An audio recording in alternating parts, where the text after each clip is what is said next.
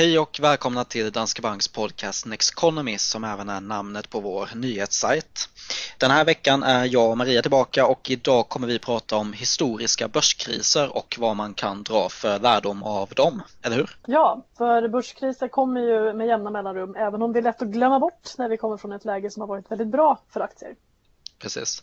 Men för det så hoppar vi in på veckans Aktuellt. Vad är det den här veckan? Ja, vi närmar oss ju rapportsäsongen igen, som vi ju gör med ett kvartals mellanrum. Och den här gången blir det ju ganska spännande med tanke på det som har hänt i världsekonomin efter coronaviruset bröt ut då. Och jag tror att rapporterna kommer vara ganska färgade av coronaviruset under mars, men januari och februari var ju åtminstone 2 bra månader.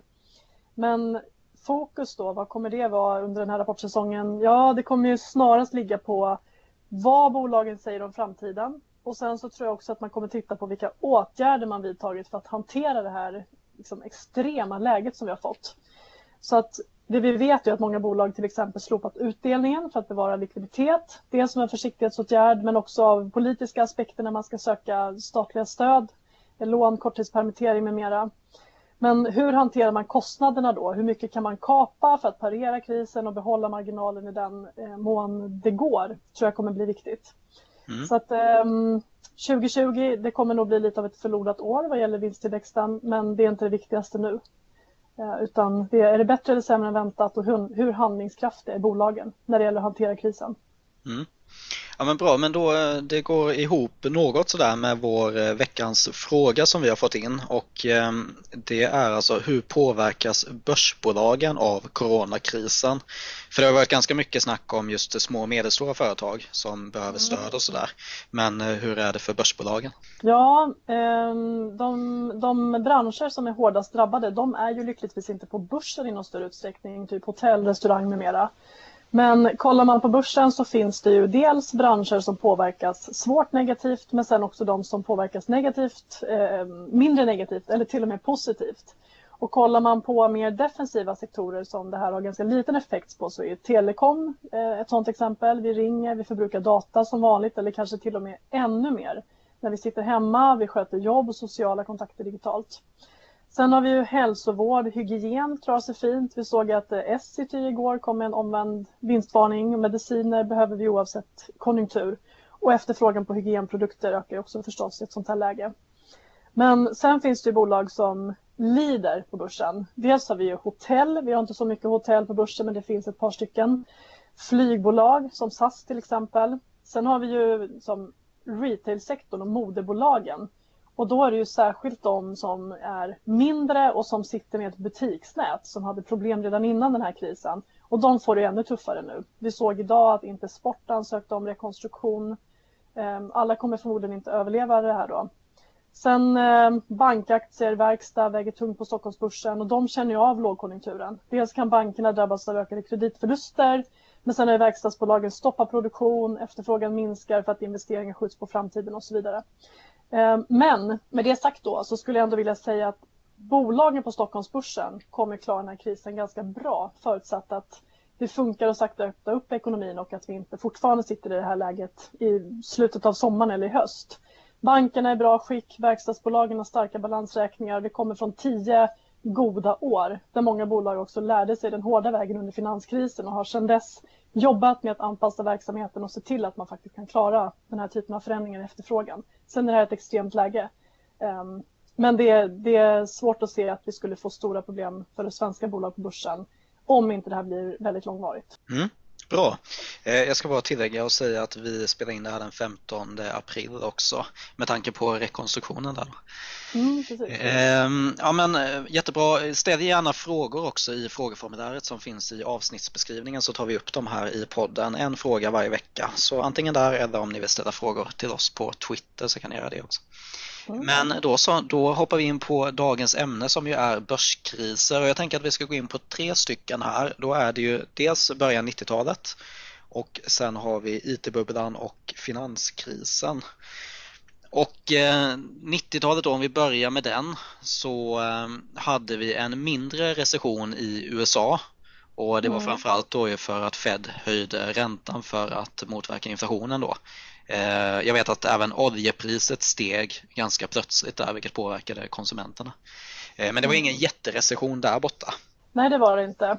Och det var ju värre då för svensk del. För att dels så påverkas vi förstås av den globala konjunkturen, men här hade vi också en fastighetssektor som man får väl säga var överbelånad. Den hade expanderat kraftigt med hjälp av stora banklån efter att man avreglerat kreditmarknaden. Novemberrevolutionen. Novemberrevolutionen, ja. Precis. Ja, 1985 vet jag. Det var då man började avreglera kreditmarknaden då. Mm. Och sen gick det ganska fort att bygga upp skuldsättning och expandera. Och sen så, det som hände sen då var att man gjorde om reglerna. Man reducerade ränteavdragen och då kunde inte fastighetsbolagen längre betala räntan. Och det började då utlösa konkurser och fastighetspriserna rasade. Och på vissa håll med upp till 80%. Sen blev ju den här krisen ännu värre av att vi i Sverige hade en fast växelkurs. Och den försökte ju Riksbanken försvara. Och det var ju då man dessutom höjde reporäntan till 500%. Och när man har en kris på fastighetsmarknaden så är ju inte 500% i ränta direkt till någon hjälp. Så att för svensk del så blev ju det här en djup kris och en långvarig kris. Mm. Man kan väl säga att hög belåning och fallande fastighetspriser är en dålig kombination. Och det fick man ju se där då. Jag vet att arbetslösheten steg från 3% till 11% under den här perioden också. Och det är väl kanske den gången de senaste, alltså jag menar inte ens under finanskrisen så såg man ju det i Sverige. Alltså att det var så pass många som det var med jobben och att det verkligen påverkade så pass många människor. Mm. Så det var ju en stor kris och den pågick ju, ja det var väl en 4-5 år där, 90-94 någonting. Och jag minns faktiskt den här, jag var inte jättegammal men jag är ju äldre än du.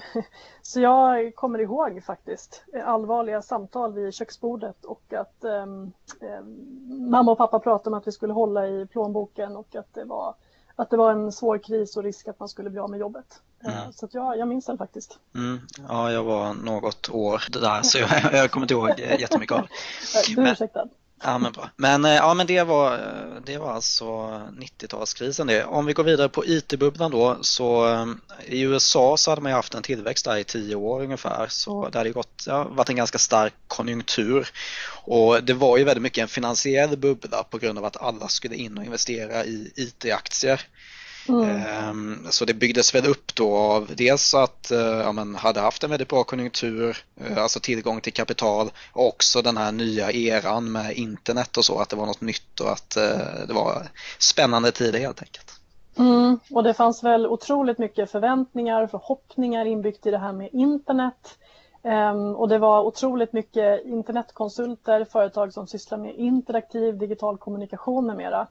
Och jag läste faktiskt igår ett gammalt pressmeddelande från Framfab. De bytte ju namn från Framtidsfabriken till Framfab. Vet du vad det stod i det att de skulle bli bäst på? De skulle bli bäst på internet. Ja, det stämmer. Man skulle bli bäst på internet. Ja, där satt den. Där satt den. Och Framfab var ju som mest värderad till drygt 40 miljarder. Ja. Samtidigt som man omsatte 1,2 miljarder tror jag. Mm. Så att det var ju en enorm spekulationsdriven bubbla. Och det blev väl något av en folkaktie också, Framfab va? Ja, det blev det ju. Och även Information Highway var ju ett annat sånt här bolag som det fanns otroliga förhoppningar på. Mm. Sen så började väl verkligheten komma ikapp så småningom. Värderingarna var skyhöga och när bolagen inte levde upp till det så sprack den där bubblan. Mm. Och ett världsindex gick ner med ungefär 50%, men många IT-aktier gick ner med över 75% eller mer då. Ja, exakt. Globalt index var ju drygt 50%, ja. Men kollar man på Nasdaq då, som är det amerikanska teknikindexet, så föll det 78% från topp till botten. Mm. Och Stockholmsbörsen då, där Ericsson på den tiden vägde extremt tungt, backade 70%. Mm. Så att det var enormt stora nedgångar och det höll ju på förhållandevis länge också. Alltså det var visserligen en snabb punka från toppen, men sen var det ju liksom en segdragen nedgång där börsen fortsatte neråt under en längre tid. Mm. Och i USA här 2001 så sänker man faktiskt räntan från 6% och ner till 1,75% då Fed under 2001 bara, så det gick ju ganska snabbt. Och sen så höll man de räntorna då på låga nivåer ända fram till 2004, vilket på något sätt kan ha banat vägen för nästa kris. och det är ju då finanskrisen 2008, precis. Mm. Jag tänkte bara börja där med tre begrepp som kan vara bra att ha koll på när det gäller just finanskrisen och framförallt då, ja, men, i USA och hur det hela började. Och det ena är då subprime mortgages. Det andra är CDOs, eller alltså collateralized debt obligations, och det tredje är CDS, alltså credit default swaps. Och det första är ju då, alltså subprime mortgages var ju bolån till personer som inte hade särskilt hög kreditvärdighet, alltså ja, bolån utan någon vidare säkerhet och till höga räntor. Och man tog ju flera politiska beslut som banade väg för det här på 90-talet. Mm. Och målet var ju att fler amerikaner skulle ha råd att äga sina hem, kreditvärdiga eller inte. Så att bankerna hade ju under många år då med statlig hjälp lånat ut pengar till bostäder åt folk som kanske egentligen inte hade råd att köpa en egen bostad. Och det fanns ju inget bolånetak heller direkt, utan man lånade ut till 100% av bostadens värde eller ännu mer. Och sen räknade man med att prisuppgången skulle fortsätta, det skulle se till att kreditförlusterna uteblev. Och när bostadspriserna då började sjunka 2006 så funkade inte det längre. Och då började problemen. Precis, så det var ju alltså själva subprime mortgages då. Och de här CDOsen, alltså collateralized debt obligations, det är när man tar flera lån och buntar ihop dem och sedan säljer dem som en finansierad produkt. Det kan vara olika typer av lån, det kan vara företagslån också. Men här buntar man alltså ihop de här en massa subprime mortgages och kunde på så sätt få ner risken genom diversifiering, var tanken. Ja. Så därför fick de här obligationerna höga kreditbetyg också. Mm. Så det var väl den grejen då, att man buntade ihop dem, kunde sätta höga kreditbetyg på dem och sälja dem vidare då till institutioner och sådär. Ja, det var exempel på dålig diversifiering när man buntar ihop massor med dåliga bostadslån som alla har samma säkerhet, det vill säga den amerikanska bostadsmarknaden. Ja, exakt. Det är en skendiversifiering. Ja, precis. Och sen hade vi det tredje, det är de här CDS-erna, alltså credit default swaps. Det var alltså produkter som gjorde det möjligt att betta emot de här obligationerna. Och egentligen så var tanken med dem att man skulle kunna hedga sig mot kreditförluster. Alltså om man ägde en CDO så skulle man fortfarande kunna få tillbaka lite avkastning vid en default. Men sen började ju fler och fler köpa dem bara för att betta emot de här CDOsen. Och där är Michael Burry ett exempel på det, The Big Short. Så då hade man ju hela där, ja, men okej, vi hade subprime mortgages, vi hade buntat ihop dem i CDOs och sen hade vi då de här credit default swaps som man kunde betta emot det. Och allt det här byggde ju då på att priserna skulle fortsätta stiga, men när det slutade och räntorna steg fick man ju svårt att betala räntorna på sina sådana här subprime mortgages, och så gjorde det att CDOs inte kunde göra några utbetalningar, och därför var ju de som hade skapat de här CDS-erna då, de blev ju tvungna att betala ut de här försäkringspengarna. Och det var ju AIG var ju ett exempel på det, som sen fick ett stödpaket där 2008. Så det var ju en stor... det var en jättesmäll, och den omfattade ju så många. Alltså dels de som satt på stora innehav i de här popbuntade paketen med bostadslån. Och det problemet blev ju också att bankerna slutade ju göra affärer med varandra, för man visste inte vad motparten satt med för risk. Om man satt med en massa obligationer som plötsligt skulle visa sig värdelösa, så ville man ju inte ha det som säkerhet. Så att hela kreditmarknaden, eller hela marknaden, frös ju till is. Och det var där också centralbankerna kom in och försedde marknaden med likviditet. Och det fick man ju även göra för svensk del. Riksbanken fick gå in och skjuta in likviditet i systemet, för att svenska banker vågade inte heller göra affärer med varandra. Exakt. Så att det här var en stor kris, och den spreds över hela världen, även om det var den amerikanska marknaden som var utgångspunkten. Och alltså själva kulmen på den var väl någonstans där september 2008 när Lehman Brothers kraschade, och även då oktober när just AIG fick det här räddningspaketet. Och det var ju också att Lehman Brothers tilläts gå omkull var väl egentligen den stora grejen, för att någonstans så räknade alla med att staten skulle gå in och rädda bankerna, att de var för too big to fail, alltså man skulle inte låta dem gå omkull. Men så lät man Lehman Brothers falla, och då blev det fullständig panik. Ja, spännande tider då också. Och ja, men det man kan se är väl, alltså en grej som då hände efter finanskrisen var ju att man började ju sätta mycket större krav på bankerna och deras kapitalkrav då. Och jag menar, det kan man ju se nu också, att ja, men dels då att bankerna, framförallt kanske i Sverige då, om man kollar på Europa, är ju mycket mer välkapitaliserade här nu jämfört med finanskrisen, vilket har hjälpt oss nu. Och också de här stora stödåtgärderna som vi har fått se från centralbanker som kommer med likviditet och så, det är också kanske lite från lärdomar då från finanskrisen. Ja, det är det. Och det är därför man har agerat mycket mer skyndsamt den här gången. För att man lärde sig läxan från förra gången. När det tog väldigt lång tid innan centralbanker och innan myndigheter agerade. Det krävdes att det var fullständig kris och att det hade pågått ett tag innan man började sätta in insatser. Och det har ju inte gjort den här gången, utan man har varit snabb. Sen så var ju svenska banker ändå i förhållandevis gott skick jämfört med andra. Även om Swedbank, SEB och Nordea alla fick göra nya emissioner, så var de ändå förhållandevis gott skick jämfört med banker i andra länder. Och det var också en lärdom från fastighetskrisen i början på 90-talet. Mm. Men sen dess, som sagt, regleringar och kapitalkrav har gjort att bankerna är i ännu bättre skick idag. Så att för svensk del så känns ju banksystemet betydligt bättre rustat nu än vad det var 2007. Mm. Men det här var alltså 3 börskriser kan man säga från förr. Men vad händer efter en sån? Ja, efter en sån så kommer en återhämtning förr eller senare. Hur lång en kris blir, det vet man ju aldrig förrän den faktiskt är slut. Men tittar man på historiska lågkonjunkturer så har de ju i genomsnitt varit 11 månader långa, så att alltså knappt ett år. Sen har det funnits exempel på kriser som varit längre. Fastighetskrisen i början på 90-talet för svensk del, den var ju 3-4 år lång, och den lågkonjunktur som orsakades av finanskrisen, den var också 18 månader ungefär, så den var också relativt lång. Men i genomsnitt är alltså lågkonjunkturer ungefär ett år långa, och börsnedgången någonting liknande ju då. Ofta går ju den snabbare och brantare och någonstans så vänder det upp. Så att efter kris så kommer en återhämtning, och det där har ju du räknat på, Ludvig. Ja, det är väl kanske inte jag, men det är i alla fall Nick Majuli på Of Dollars and Data som skrev bra om det här för ett tag sedan. Och jag brukar påminna om det här att en nedgång på 50% kräver en uppgång på 100%. Och det är ju en viktig orsak till varför man ska diversifiera. Men det här går att använda omvänt också. Så det som han hade räknat på där, det var ju när börsen var ner 33% från toppen. Då krävde det alltså en uppgång på 50% för att komma tillbaka till break-even. Och just då kändes det ju ganska nattsvart, men i en sån där nedgång kan man ju faktiskt fundera över hur lång tid man tror att det kommer ta innan börsen har återhämtat sig igen och vilken avkastning det skulle innebära. Och det kan man alltså räkna på, för säg då att det skulle ta ett år för börsen att komma tillbaka, ja men då skulle det innebära en avkastning på 50%. Skulle det ta 3 år så skulle det innebära en avkastning på 14% per år, och skulle det ta 5 år så skulle det innebära en avkastning på 8% per år. Mm. Och jag menar 8% per år är fortfarande en helt okej avkastning. Så om man trodde att vi skulle vara tillbaka på break-even inom 5 år, när vi fick se den här 33% nedgången här tidigare i vår här, så ja, men då hade man ändå fått i sämsta fall en avkastning på 8% per år. Och jag menar, så är man okej med den där avkastningen om man inte tror att det kommer ta längre tid än så, ja men i så fall ska man ju behålla portföljen och inte sälja.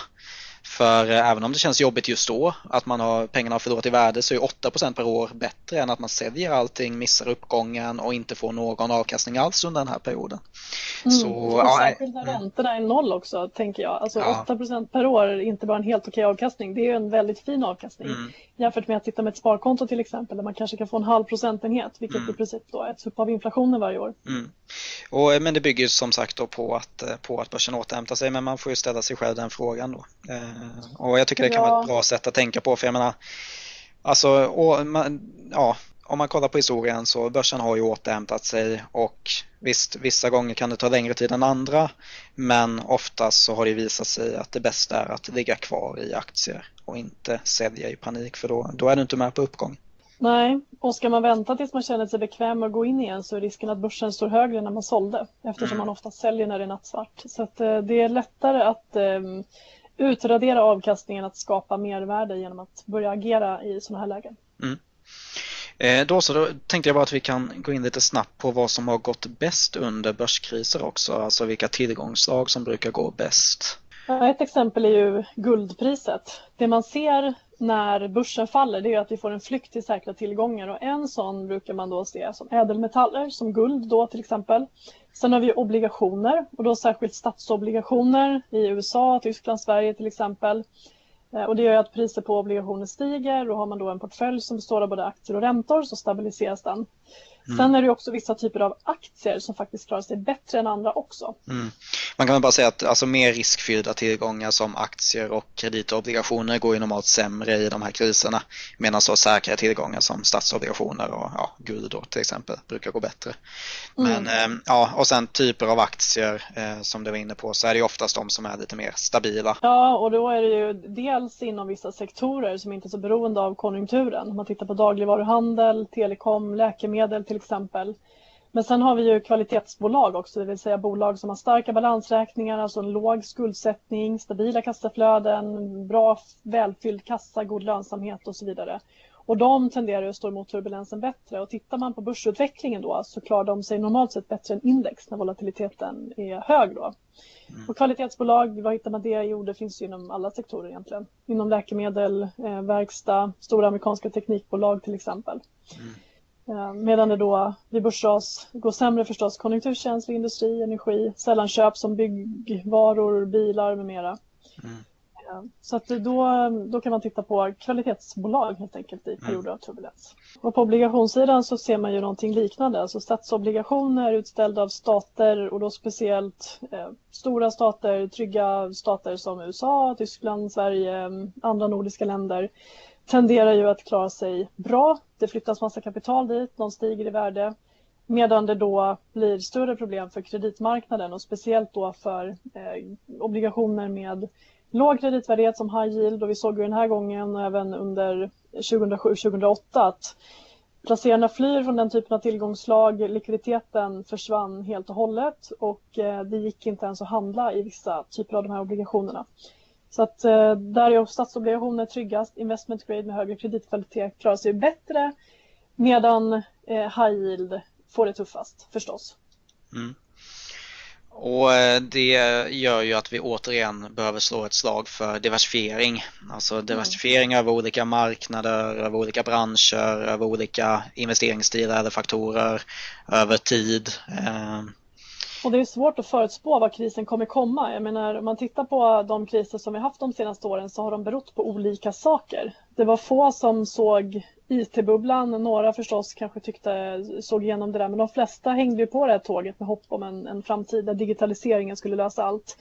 Finanskrisen var inte heller någonting som den breda massan i alla fall såg förrän den faktiskt var ett faktum, och coronaviruset var ju om möjligt ännu svårare att förutspå. Och då kan man ju se också att det här slår ju olika mot olika sektorer på börsen och mot olika länder. Och då är det ju viktigt just med diversifiering och se till att man inte ligger för tungt i till exempel teknikbolag, i cykliskt, i ett land eller en specifik region. Så att det gäller att ha en bra diversifiering och att även ha andra tillgångsslag i portföljen. Ja, precis. Jag brukar säga det att diversifiering gör att vi klarar oss bra även om vi har fel, och vi kommer ha fel. Så det är något som kommer hända. Men man kan ju ha en övervikt mot något som man tror extra på. Men grunden ska ju ändå vara en diversifierad portfölj, för då tar inte hela portföljen för mycket stryk när man inte får rätt i det man tror på då. Precis, så det gäller att ta ett balanserat bett, eller vad man ska säga. Vi har ju också så i våra portföljer som vi jobbar med att vi kan ha en övervikt till exempel i amerikanska aktier eller asiatiska aktier, eller en tilt mot kvalitetsbolag till exempel, därför att vi tror på det givet förutsättningarna. Men det handlar ju om att göra förändringar redan i botten välversifierad portfölj, och det är det man ska göra som privatperson också. Men då har vi pratat lite om vilka tillgångsslag som kan tänkas gå bäst och vikten av diversifiering. Då tycker jag att vi går vidare på veckans studie. Och det här är en studie från 2012 som heter Individual Investor Perceptions and Behavior During the Financial Crisis, som är lite intressant för det blir ett praktiskt exempel på hur investerare har agerat i en kris. Och det man gjorde här var att man tittade på 1376 holländska investerare under finanskrisen. Så då skickade man ut enkäter under den här perioden samtidigt som de hade tillgång till data över deras portföljer. Så man studerade alltså hur investerare kände genom enkäterna och även då hur de agerade under finanskrisen. Och det man kollade på var bland annat upplevd risk, aktivitet och avkastningsförväntningar. Och det man kunde se då, det var alltså den upplevda risken, den var som högst i början. Man blev alltså skakad av en oväntad nedgång på börsen.